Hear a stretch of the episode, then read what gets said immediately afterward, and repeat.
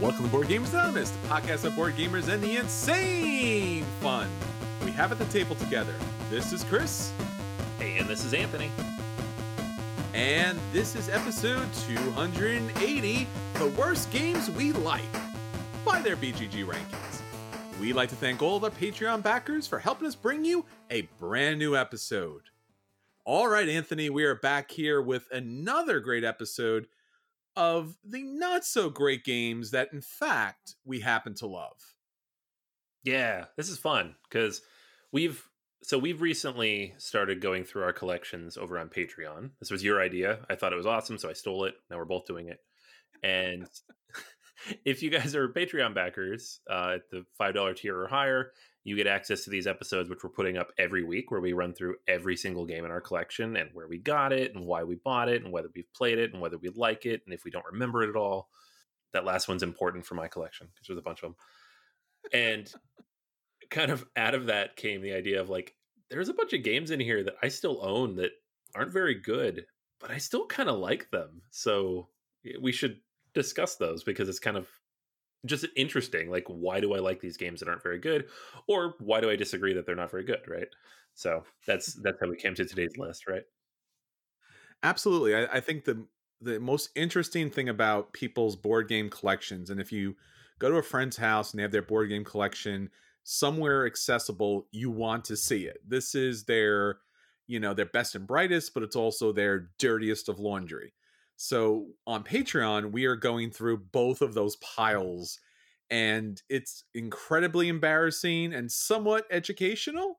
Of you know, hey, so that's why you guys are called Board Gamers Anonymous. That makes a lot more Yeah. sense. I so almost feel like yeah, a Marie Kondo exercise of like, does this bring me joy? What do you guys think? All of my backers, what do you, what do you think about this? Does it bring me joy? You write in and let me know if I sound like I don't have joy. and one of my uh, friends recently, board game friends, had mentioned that actually culling his collection actually helps bring down his anxiety because he looks at so many of the games that he has not played or he you know feels like he should play. And then I look at my collection, and I it explains a lot of my mental status these days, especially with the quarantine. Yeah. There's a lot of a lot of a lot of stuff like that. Sure. So yeah, please check out the Patreon episodes. They cannot be possibly more embarrassing to us and hopefully humorous and engaging and, and again, educational as far as where do we get the games, but also what are our favorites of most favorite games. I have some games that are literally on under lock and key because they are so precious to me. So please check out those episodes. And again, we're always looking forward to getting more of your feedback. So if there's something in particular you'd like us to cover, that's what we're here for and that's what the patreon account is there for. Please you know check it out and thank you again for supporting us. We couldn't do this without you. And again we want to bring new and interesting bonuses out to you so obviously we are all from one level to another somewhat quarantined in this situation. So we're adding a new patreon backer uh, benefit which is we'll play games with you. Now we've done this going to conventions but obviously there are no conventions now but there is a lot of great online gaming. So Anthony and I have all of the different websites, as you heard from our previous episode, and all of the accesses you could possibly imagine. So if you're at home and you want to get some games to the table, this would be great. Just let us know on Patreon what game you'd like to get to the table. Obviously, you could jump in with our Slack group of other Patreon backers, and we'll get that game to the table with you. All right, so that's everything that's going on with BGA. Let's get on to what's going on with our listeners. Anthony, what's our question of the week? Question of the week this week is a fun one. Uh, again, going through the collection, it's something that came up separately from this. Is there a game you love but have never won? So, Ooh. a game that you will play over and over again, maybe dozens of times, and never come close to winning. So, I think we all have that one game. And so, I asked everybody where they're at. Yes, it's only one. It's only Yeah. one game that I don't I don't win that I like a lot. Yes, just one. Go ahead. Go ahead with your your list of people who have just one. Yes, yes, one. I think a lot of people had more than one. A bunch of people wrote in with like co-op games and Sure, sure. that that's a fair answer for sure. Like there's I've never beaten Ghost Stories for example. I love that game. I have all the stuff for it. I have the original version. I don't even want the new like Last Bastion or whatever it's called. I love Ghost Stories. I've played it like a couple dozen times. I've never actually won legitimately. Um See, I don't think that counts because anybody who's ever done either a school project or a work project with a team of people. So eh, someone did something, right? Yeah, right. It's I mean, you're supposed to lose co-ops. They're designed for you to lose as a group, you know, 80 90% of the time. Yeah. Definitely. So, I don't know. I didn't I don't know if I'm going to count those. But I do appreciate everybody writing in with those because I feel your pain. I've been there. There's, there's games on my shelf that I can't beat. So some of the other ones people mentioned, uh, a little bit heavier. Tom mentioned Wildcatters and Age of Steam. Loves both games, but doesn't have quite enough plays of either yet and has lost all of them. So I think we all kind of fall in that boat sometimes. Brand new game comes out, you play it a few times and it just doesn't click, can't beat it, whatever it might be. Pete mentions Mythotopia uh, as a very underrated game that he loves and it's he has a lot of fun with it, but of course he has yet to win it against any of the people he's played it with.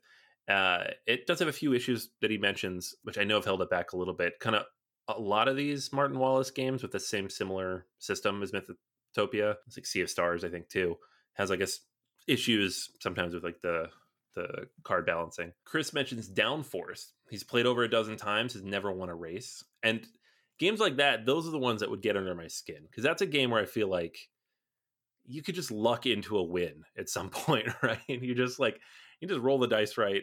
I know there's no dice in that game, but it's the kind of game where you like you just get the right combination and it just works out for you. And it's just once you get to like a dozen plays or so, you're like, come on, right? Some other games people mentioned.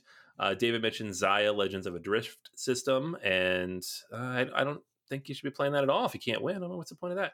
Uh, it's just a bad game. It's a bad game. No, I'm just kidding. I know a lot of people love that. I don't. But um, Fed mentions Tiny Towns. Uh, Scott mentions Welcome to.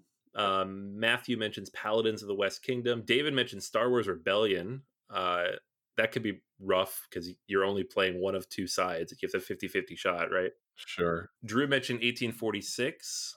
Michael, friend of the show here, here in Pittsburgh, he mentioned 18xx in general and Arkwright, and I can attest to that because I, I know I've, mm. I've, beaten him in both of those at different times. You're not, to blame solely, but partially, yeah. Um, yeah, so there's a lot of heavy stuff on here, and I feel like for me, that's where I would fall is the heavier games that are just engaging and fun. So, like for me, it's Anachrony. I love Anachrony. It's probably my favorite mm. worker placement game and I haven't played it a ton, maybe half a dozen mm. times, but I've come nowhere close to winning that game. Like I'm always last or second to last, and I, I'm like, I don't know what I'm not getting, what's not clicking for me in this game, but I still have fun playing it. Yeah, I think there's a couple of games you mentioned that obviously really give you a hard time. Actually, you walk away from it. I guess the longer the game is, it really just kind of hurts a lot more. I guess the game for me that I've always come amazingly close to winning each and every time and just somehow on that last round based upon the market and calculating percentages and things like that is City of the Big Shoulders. I played that a bunch, played it with the expansion a bunch, and I think each and every time I'm out to a lead, I'm doing really well, and then it comes in that final round where you're trying to like, what companies should you dissolve and what percentages, and somewhere I think I lose it in the math and I don't sell the right number of companies or keep the right number of companies.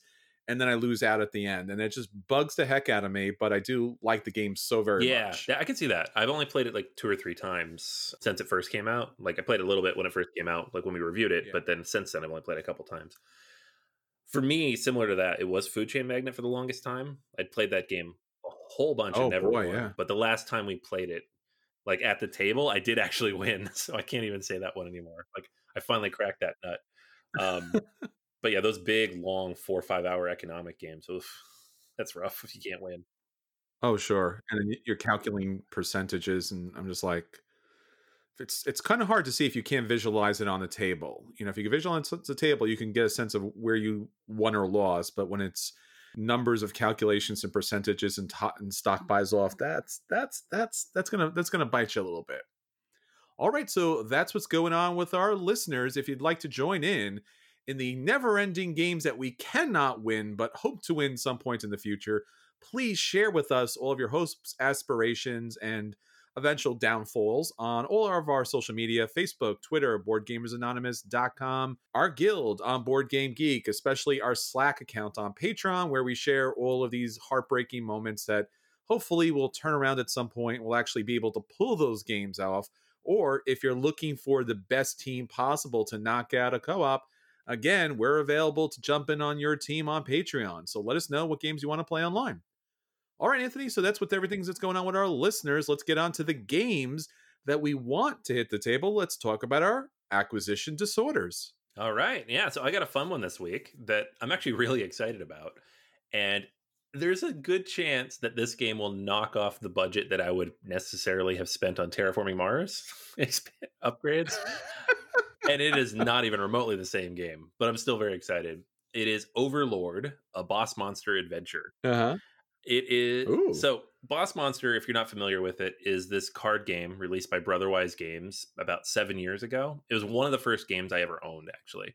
And it was a bunch of little 8 bit cards, and you'd lay down cards in a tableau and try to get through these various boss rooms and defeat the boss, right? It's like an 8 bit adventure type of you know video game thing, right? Mm-hmm. It was mm-hmm. fun. It had a bunch of expansions. It was not the most complicated game in the world, but I always enjoyed playing it. Overlord is a little bit different in that you are the boss monster himself and you are building kind of the world map, right? So you have the, the your own little player board and then all these little tiles that you're going to use to build a tableau. And then the tableau is going to score you points based on how everything's laid out. So on your turn, you're going to be able to take different tiles um, in a draft from the market and then as well monsters these tokens that you place on top of them. So you might have mm. like a little fort and then you have a dragon in the fort. You might have a little cave and then a skeleton in the cave. And each of the tiles is going to score from a different mechanism like what's next to it what's around it you know basic tile laying stuff. And then the monsters will also score based on some kind of special ability. There are also like ways to move the monsters around on the you know the overall map so you can kind of manipulate them and put them where they need to be. There's like special powers that you'll have based on the bosses that you are or which mini bosses you put out. It looks like a fairly light game. Uh, boss monster developers um, brotherwise games they generally put out light games. They don't put out like big heavy stuff. But the games they put out are highly polished. They tend to be fairly good and sit well with the family. So i'm actually pretty excited about this because i like the theme I like Boss Monster. I like tile laying, and this one looks like a, a nice, easy win with the family, especially with you know the nine year old who loves video games. So I'm probably gonna back this one, and that might put me out of out of range of that Terraforming Mars Kickstarter, which just just I don't know if we ever talked about it, but the price on that is just nauseatingly high. Mm-hmm. Like, and I know a lot of you out there are backing it, and you know, no judgment, of course, but I just I can't justify spending that much for a game I already own. This one, however, it's 40 bucks. It's on Kickstarter for another 10 but 10 days or so. I'm probably going to pick it up. Yeah, I think it's interesting that both these games came out at the same time. Obviously, they don't have a lot in common, but they do feel somewhat in the same vein that you know, you mentioned Boss Monster came out quite some time ago. You and I played it, we backed it. We love the 8-bit, 16-bit, you know, typical dungeon crawl games of our youth and that nostalgia alone has kind of carried us through the you know the problematic points of that game but nonetheless thematically the game is great. But it is a game that is like somewhat fundamentally flawed but also pretty excellent. And the same thing with terraforming mars it's like somewhat fundamentally flawed mostly in just what they're trying to correct with the kickstarter with the upgraded components and pieces and things like that although the artwork is not being upgraded which is problematic for me, but nonetheless, you know, they're they're trying to add to the game, which is great, and give you a new version of the game, so to speak. Same thing here with the boss monster one, obviously on a lower price level. I want to back the terraforming Mars. Like I was super excited. Like I was like, yeah, day one, woo. and then I saw it. I'm like, this looks amazing. The the upgraded pieces don't look all, don't look like some knockoff 3D printed kind of stuff. And again, since Terraforming Mars has always had like this weird kind of combination of like stock photos and artist renderings of certain things, and it always felt like a Kickstarter game. Like it's a good game, but it never felt, you know, finished, like professionally finished. And this professionally finishes it at a level that I don't know if we've seen up to this point, but as you mentioned, it is so expensive, especially with the shipping, because you are shipping a ton of plastic not to mention all of the add-ons which even cost more to ship because of their weight. Uh, yeah, I think I think you know if we're going to add an extra review, we talked about this earlier. I think this was my acquisition disorder a while back. I think I'm probably going to wait until retail and see how reasonable it might be at this point, even though it means missing out on the Kickstarter promo exclusive kind of thing, just because I don't want to pay an extra fifty dollars to ship what I want. Um, as far as the boss monster is concerned, I looked at this too, and I'm just I was never never sure about this. I'm, I'm I'm glad that you took a look at this and it's really intrigued you because Boss Monster was another game I thought I'd get together with the family, and it never really jived too much. So it's good to hear that you feel like the tile laying might actually be a more approachable version of this game. Yeah, I've had a lot of good luck with the kids with tile laying type of games, you know, like Karuba or you know, like the lighter type of stuff. They really enjoy like just mm-hmm. figuring out the pattern. So I think this one's really going to hit the sweet spot. I'm excited to see if that's the case. Hopefully it is. But yeah, it, and it, like honestly, I like those kind of games too, so I'm pretty excited about it. Nice.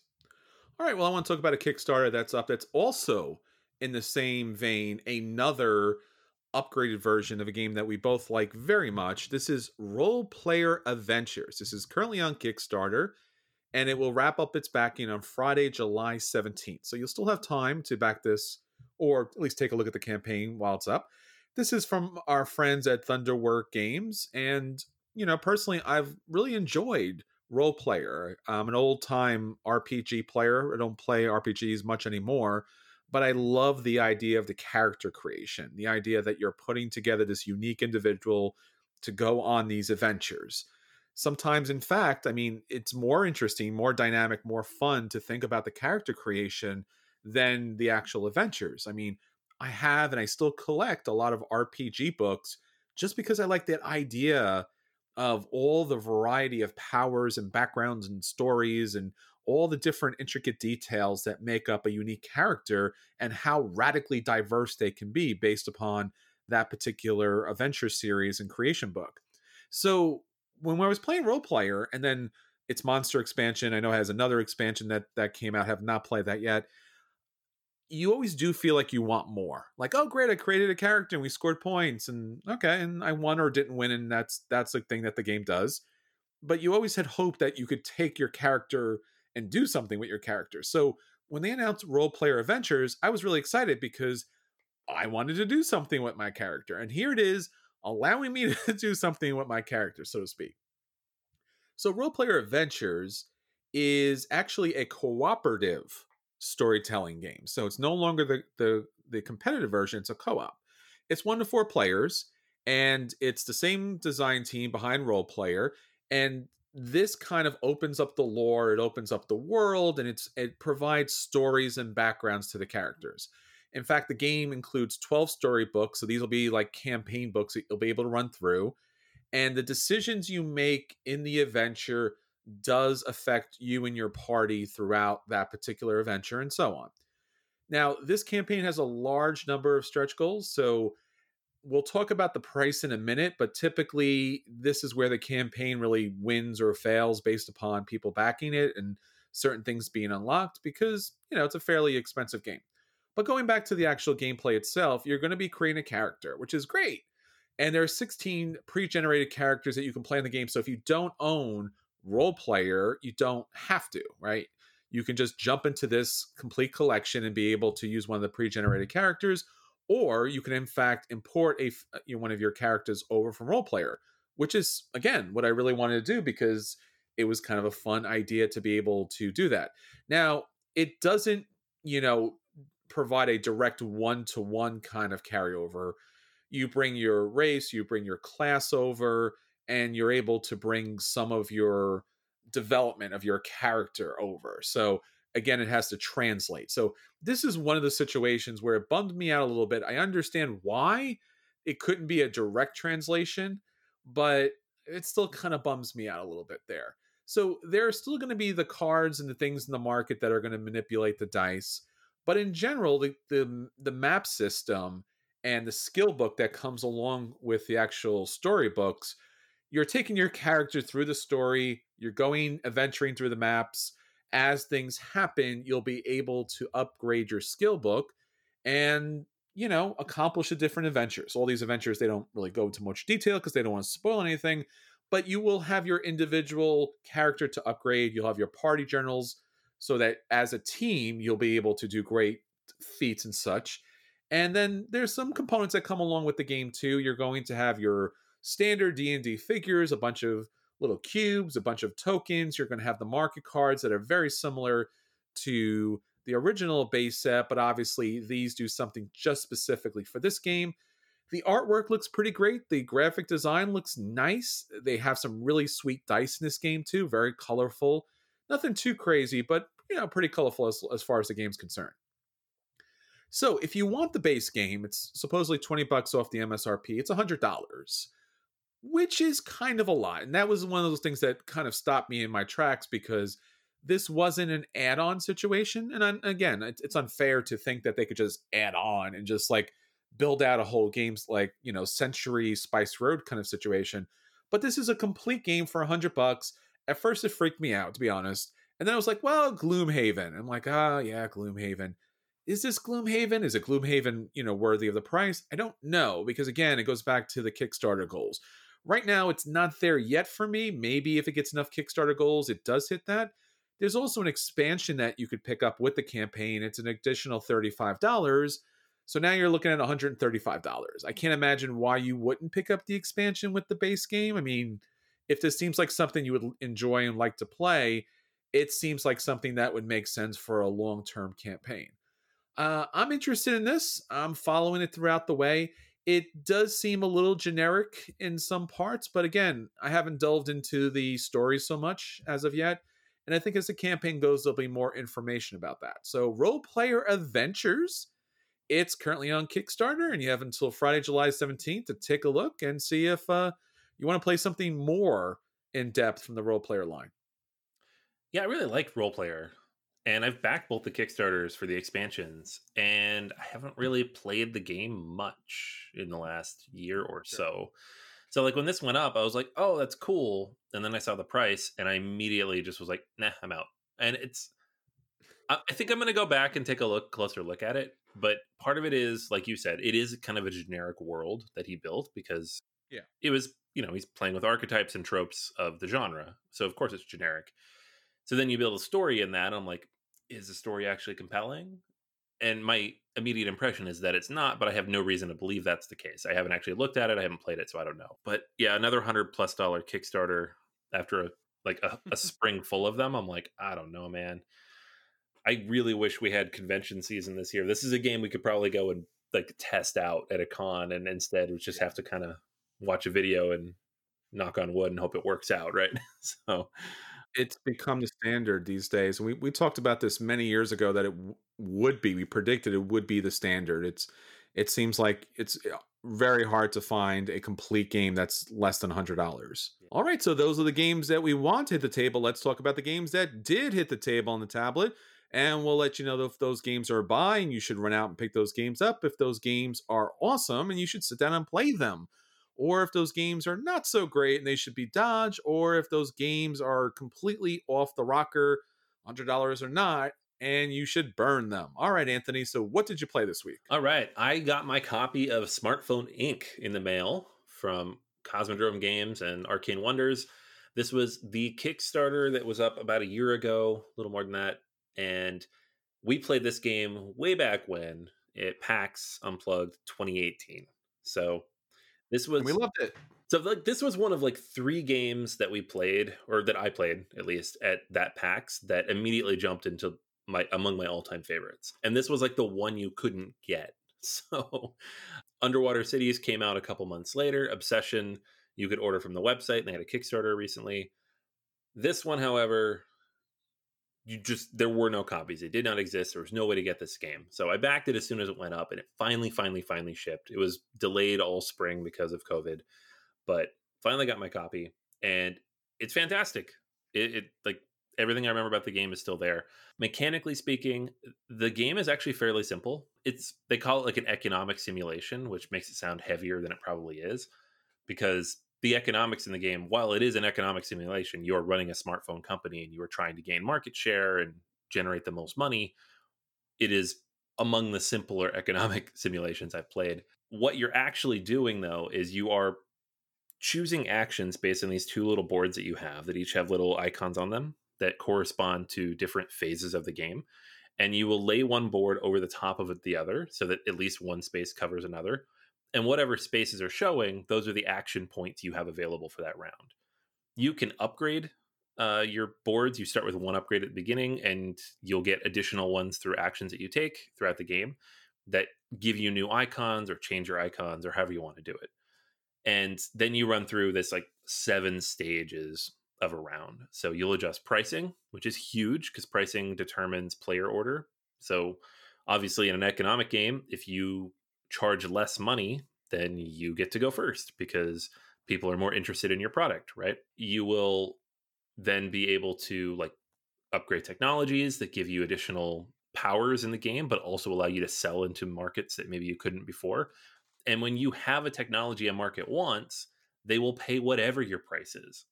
So each of these markets has different, you know, pricing mechanisms in there. So some of them might be we will pay as much as five for each unit, but they'll pay down to whatever it is. If you set your price to three, they'll pay three. But if you set your price to six, it's too high. They'll only go up to five. You can't sell there. Someone else maybe can. You cannot. But if they have, like, let's for example, have an icon on there that says 4G or gaming, you know, abilities, and you have that technology, then you could set your price all the way up to eight, and they will pay that eight, which makes it if you play it right and other people aren't in there with that technology, you can make a lot of cash that way. You will be moving around and placing, you know, your your various business units in these different areas. And the game ends up being a bit of a bluffing game because when you place out your tiles and determine what actions you're going to take, you do that behind a screen. So you might look at someone and say, okay, they have these three techs. They could really price high. So I can afford to price a little higher, but maybe not quite as high as them and then you do that and they come out and they've completely undercut you because they thought it'd be funny i don't know. Like it could be a cutthroat game in that way and maybe they've decided it's worth it for me to make sure you can't sell anything in these regions instead of me selling more right? And that's the kind of back and forth pull that the game ends up having. It's a relatively quick game you know takes hour hour and a half. I feel like once you know the game could definitely get it in within an hour. And the heaviest amount of time ends up coming in setting out your boards and determining what actions you're going to take. The Kickstarter came with a handful of expansions. So they call it like the status update 1.1, which is a weird expansion name. It's up there with the Teotihuacan expansion, but it adds four different modules in it. Uh, you have a hardcore mode, which is like a little bit harder game boards. It has a new board that it came with um, just for two to three players because it was a little wonky playing with less than five before. Uh, you have CEO miniatures that kind of help determine where you go. They have like these achievement tiles that can go out, a um, bunch of extra stuff. The game also comes with a solo module um, called Steve. Uh, you know, Steve, obviously of Apple fame, and it's a little black meeple that looks like a silhouette of Steve Jobs, which is pretty cool.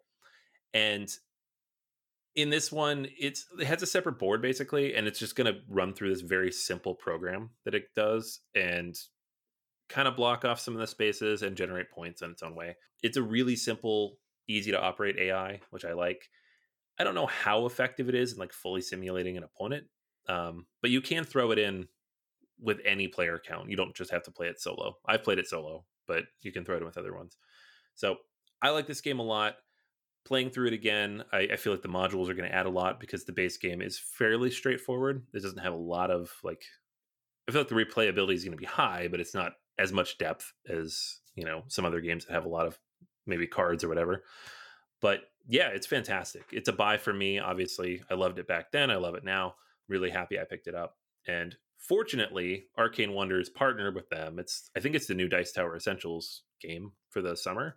So it will be available for everybody else. It's not like, oh, it's on Kickstarter, you can't get it anywhere else. This stuff is all going to be available. So I do recommend checking it out when you get a chance. Hopefully, it hits regular markets sooner than later. Uh, but yeah, Smartphone Inc. fantastic, well worth a buy, and uh, yeah, one of my favorite games out of PAX from a couple years ago. Yeah, this is one of my favorite games from PAX, as you mentioned a couple years ago too. And I was really looking forward to this because, as I mentioned earlier, when you play some economic games, especially on the heavier side, it's hard to keep all those numbers in your head. I mean, for obviously for some people they do it fantastic. I mean, obviously 18 double X has a whole, you know, genre based on that. But with Smartphone Inc, as you mentioned, it seems scarier and more painfully abstract than it really is. And I think that's one of the things that the kind of sparse, beautiful but sparse design of it might push certain gamers away, but I I honestly welcome people to play it because I know we sat down on it. We had to go through the rule book, which was, you know, a little challenging from time to time, but once we got playing on the game, it was smooth as can be. It was fun and different with that mechanic as far as lining up the tiles to show what you were going to be able to do. And also, there are some decisions that you make as far as what you want to be able to do that will also alter your price which again sometimes is unintentional but because you want to do one thing it, it kind of changes your price one way or the other and that's kind of interesting because yeah if you're doing something in the market it might throw off what you're selling the price for either a good or a bad way. So i like that little bit of variability that comes with the game that is somewhat thematic for again what seems to be a very painful abstract game but it really does play it's fun I don't know. It's just it's just a lot of fun, you know, as far as the game's concerned. Oh yeah, for sure. Yeah, it, I feel like that could be a problem too. So like it looks like a big heavy economic game. Even the board does. It's just a bunch of spaces yeah. and a bunch of numbers on there. The game's really not about that. That's the numbers, the money ends up coming in like for jockeying for position and like player order. But at the end of the day, you're just trying to build an efficient engine with your tiles and with the pieces you put out and the technologies you pick up if you do that well, then you're going to be on top. So, yeah, it, if you like economic games, is like a lighter version. If you don't like them, you might still like this because it's like it blends that stuff in in a very nice way. Yeah, high recommendation for both of us. All right, well, I want to talk about two light party games I was able to get the family this week.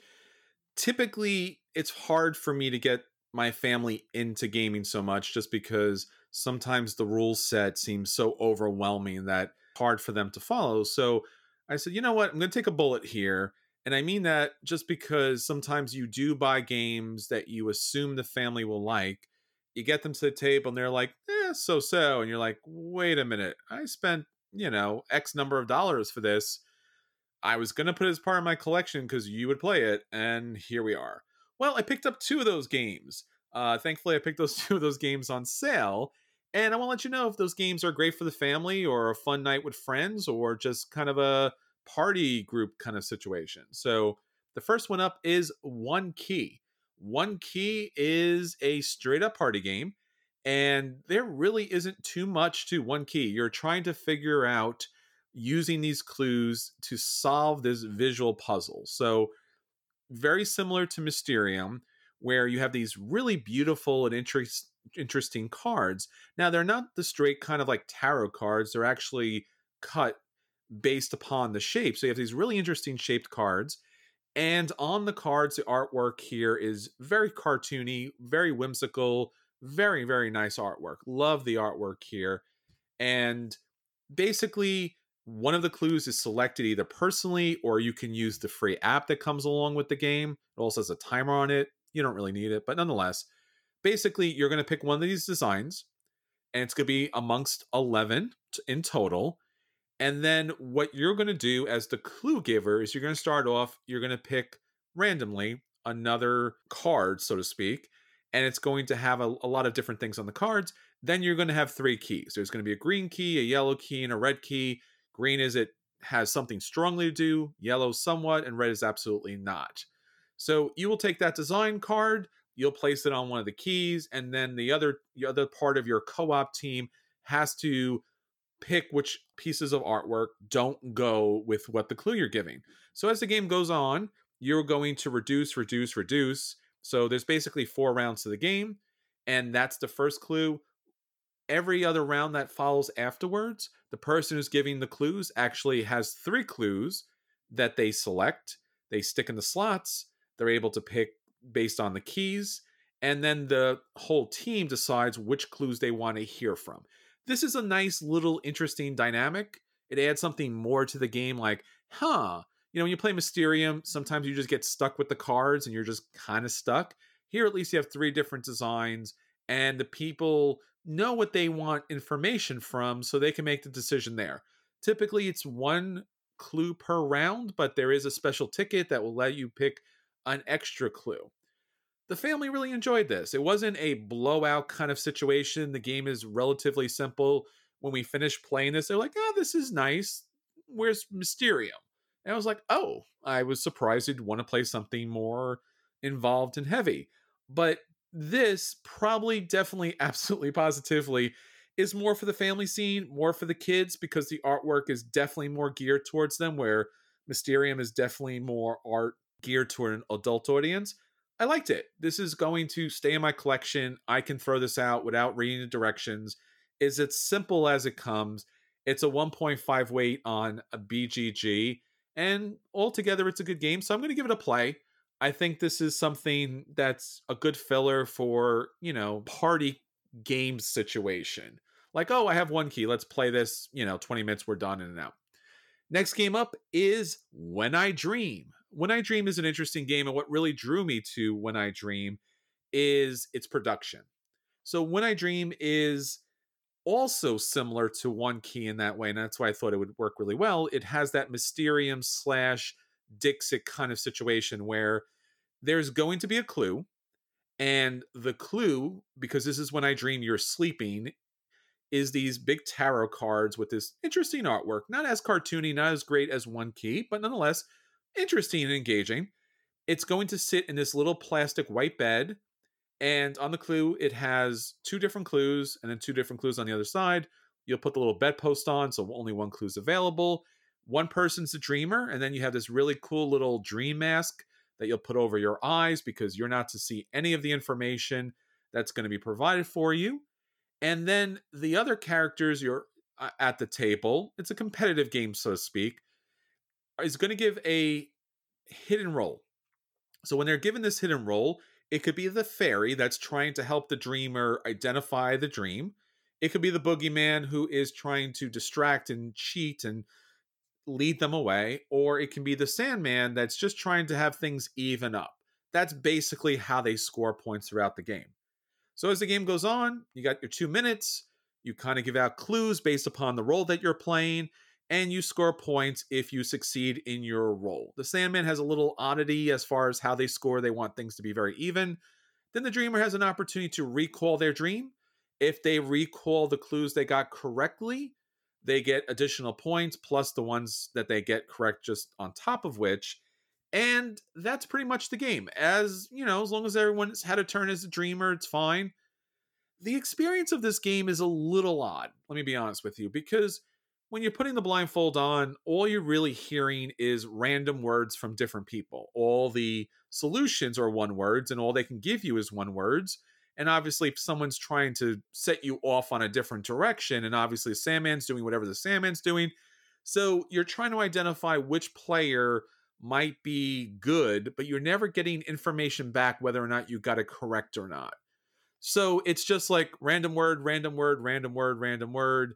All right, two or three of these random words make sense, but if the Sandman's playing the bad side, then I'm getting two words purposely wrong and one word positive. But again, that's a thing. And then obviously, the more players you have, the more words you're given. But based upon the roles, some of these are more positive and more negative it's a bit of a confusing mess. This is one of the best productions for a party game I've ever seen, but yet the gameplay is lackluster and it's a little challenging. Again, it's you're, when you're giving clues, you're only giving a one word clue, so it's not as much fun. When you're getting the clues, you're just like, huh, it's a hodgepodge of random words.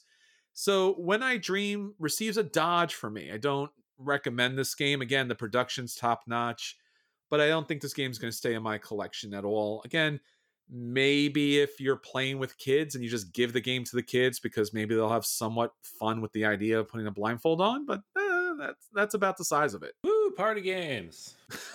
I got nothing, man. I got nothing. It's not my wheelhouse at all. But now on to our feature review.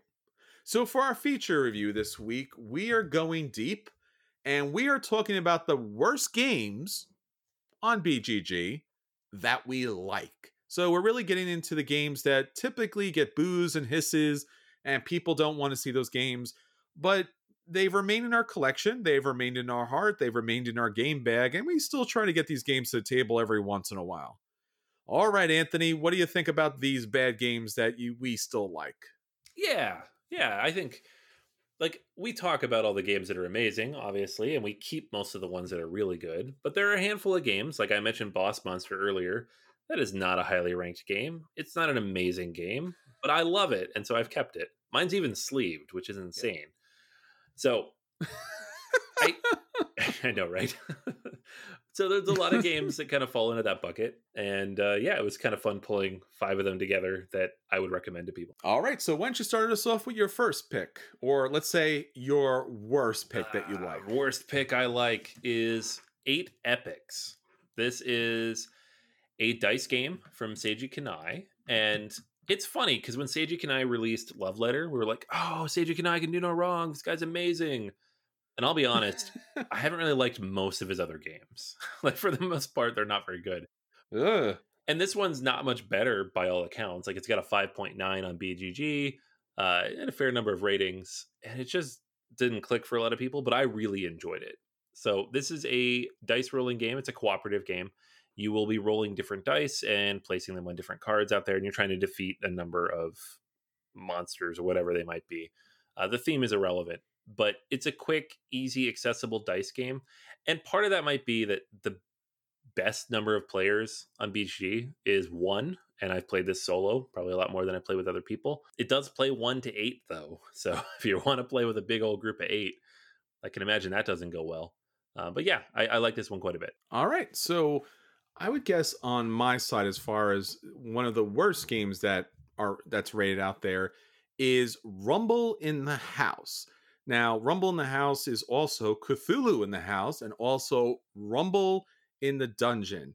Now, this is a very small box game. It's been reprinted several times, obviously in different versions. And again, this is a game that I've kept for quite some time. I think I own two of the three versions. I don't think I have the Cthulhu version as of yet. I'm, I'm, not looking forward to picking that one up, but I have the other two versions, and you can actually mash them together because the game is pretty simple. Basically, you put together the tiles of this dungeon or of this house, and then you are secretly given two tokens that represent two of the characters in that house. And then your job is last character standing. So you can move any character you want throughout the house, whether it's yours or not. And you're trying to knock out other players by moving in, into their spot. You knock them out and then try to safeguard your characters as long as possible. The longer they stay in the house, the more points you you gain throughout the game. The artwork's cute. It's kind of an interesting I don't know, like Adventure Time esque type of artwork. Not as clean and and sweet as that, but along those kind of wacky little lines. I've played this a lot of game nights. It's it's a good filler game. A lot of people play it. It takes no time to you know explain. You can just literally set the board and go. You got your two tokens? Yeah, great. This is how you knock out players. Don't get knocked out. There you go, and you play the game. So currently, this game uh, is standing at a 6.1 in uh, BGG, but it's much higher for me. All right, next one for me is a Stefan Feld game that might be among his lowest rated. I'm not sure. I didn't like compare them all, but it's only a 6.2 on BGG and it is called It Happens. So this one was out of print forever because it's a light game about an anteater going around eating ants. Like it's it's it's a weird theme. It doesn't really mesh with his other stuff. It's more of a family game. Um, you can tell it's from early in his career. And they actually had copies of it last year at Gen Con, so I picked up a copy. This is actually one of the games I played when I went to like quote unquote play with Stefan Feld. And they were just running a bunch of games that he walked around and talked to us at. And it's actually a, quite a bit of fun. You will roll your dice and you will then place them in different columns on each of these different cards with the ant hills. And you're trying to get majorities in these different spaces that will then score you points, right? But at the same time you're also trying to pick up certain tokens that are available in different spaces. So you have to carefully consider where you're going to go and maybe you want to get these points over here but you really want that token over there because that's going to add to your set which is worth more points down the line. But if you do that then you can't place your die in this other space that could also be worth more points. Like it's surprisingly deep for such a light game and i like that about it. Uh, it plays in 20 to 30 minutes. The illustrations are cute and funny uh, with Michael Menzel artwork, and it's probably the only Stefan Feld game I can reasonably play with my children. so uh, I've definitely kept this one around, and I like it quite a bit, despite its lower ranking. Well, a game for me is a game that typically even I don't usually pick up because I'm not a big pirate fan. I know pirate games are huge out there, and this is one of the pirate games I love so much so that I originally got a copy of the game, gave it for a charity auction and then missed the game so much that I bought a new copy, which I still own to this day. And that is Dread Curse from Smirk and Dagger Games. I remember playing this and going, oh man, playing a pirate game. Oh, it's got somewhat social deduction in it. Oh, I am not liking this at all. But actually, in fact, the social deduction in this is not really social deduction as much as it is in like Citadels where the character roles have a special ability that plays out and attacks the other character roles and, and, attacks the gold. So it's not one of those things like Werewolf where you're knocking each other characters out. This one allows you to pick different roles throughout the game that's going to give you special abilities. And there's bluffing to the game. And it's it, it really kind of adds a lot more of that press your luck kind of mechanics and the variable player powers and take that and again it stays away from being just a you know a typical kind of party game and it adds enough solid board game mechanics that despite it being a 6.4 it really deserves higher. All right next one on my list is also a 6.4 and that's karuba the card game. Uh, karuba by Rüdiger Dorn is one of my favorite family games. It's a very simple tile laying game. It has immense replayability a bunch of little expansions. The kids love it the card game takes that mechanic and mixes it up a little bit. You're going to have these cards in your hand. You're going to try to outwit the other players by playing um, the right numbers. And ideally, what you end up doing is you make other people discard more cards than you so that you can play down more into your own tableau.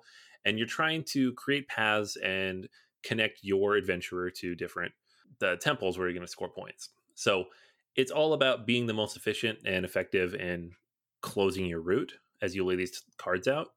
And it's a little less, you don't have like the perfect information that you might have in a Karuba where you know all the tiles that are coming because the cards are in a deck and you're pulling them out one by one. But the game takes 10 to 15 minutes. You can play it all very quickly, back to back.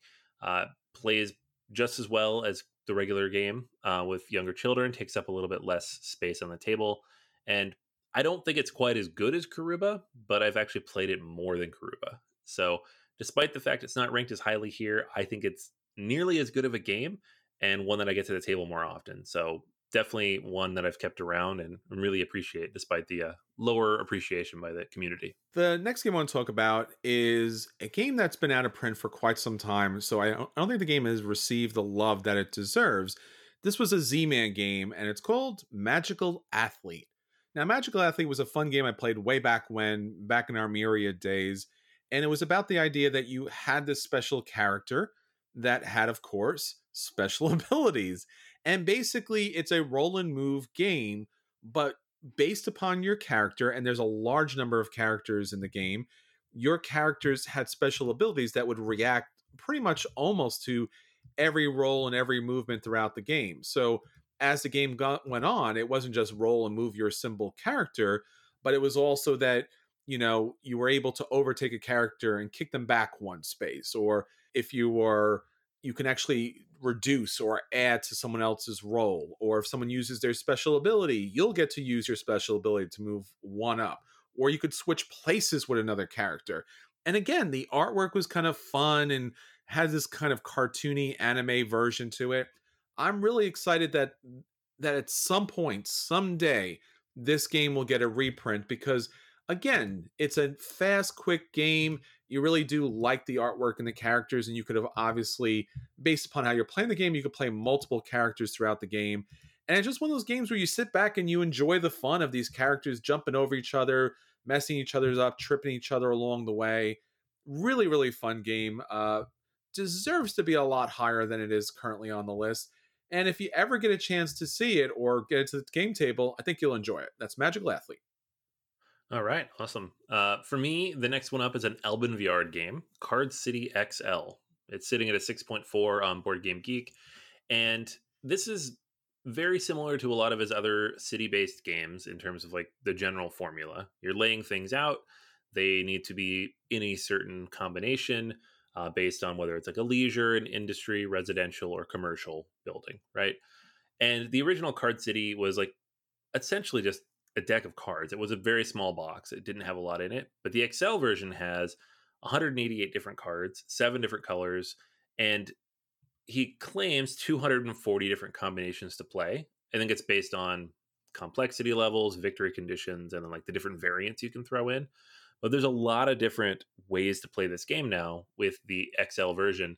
And again, like similar to Eight Epics, this one plays best with one. I've played this one a lot solo, but I've also played it a lot with other gamers and I've had a lot of fun.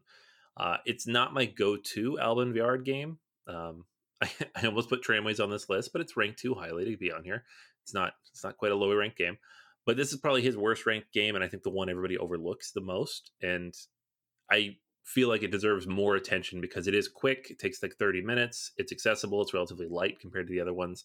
Uh, and it, yeah, I think it's really solid. So I wish it was uh, higher ranked and more people had a chance to play it.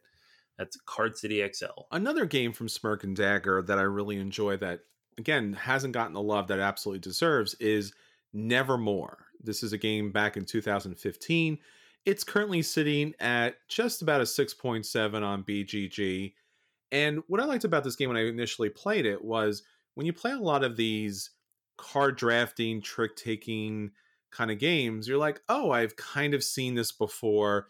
I know how this is going to play out. But the hand management in this game and the take that elements, you don't find in your typical kind of trick taking game.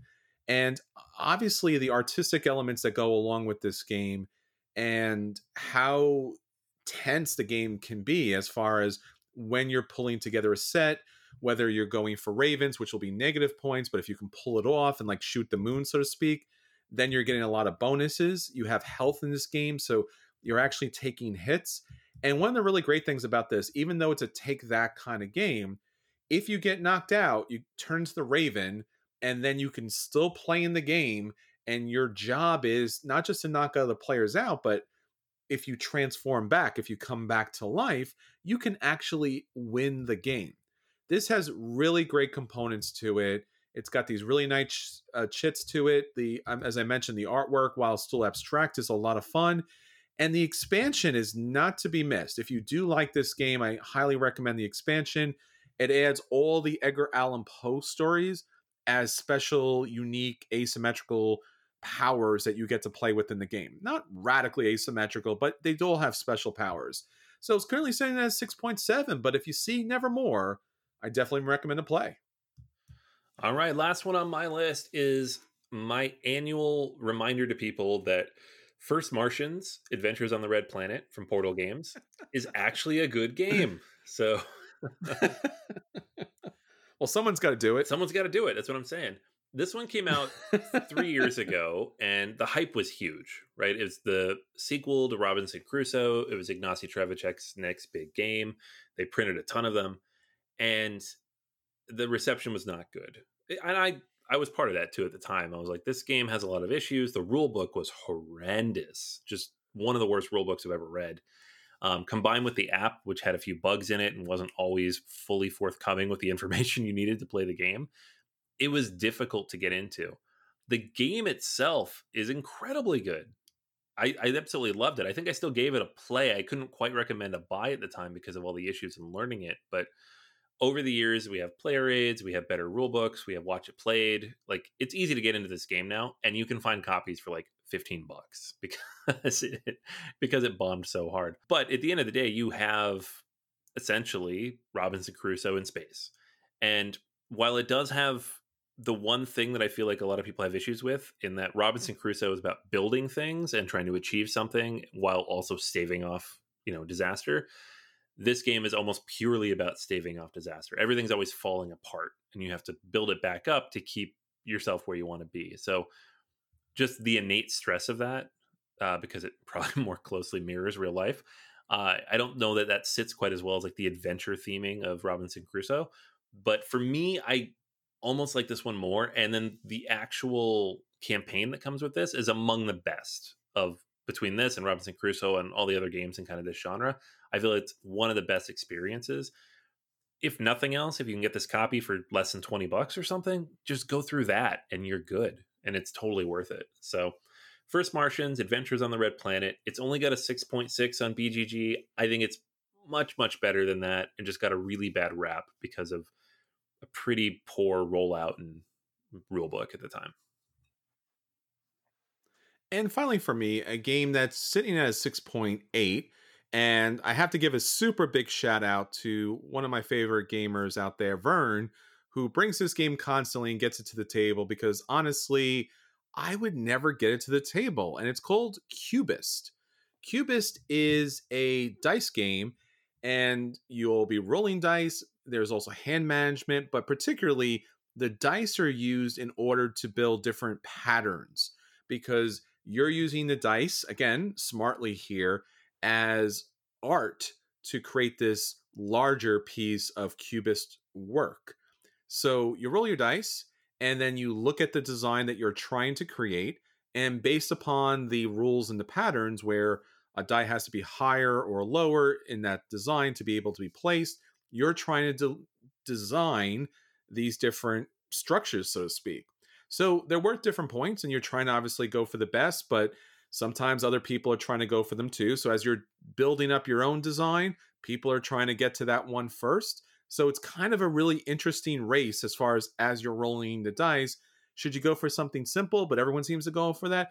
Going for something large, it's a little more challenging.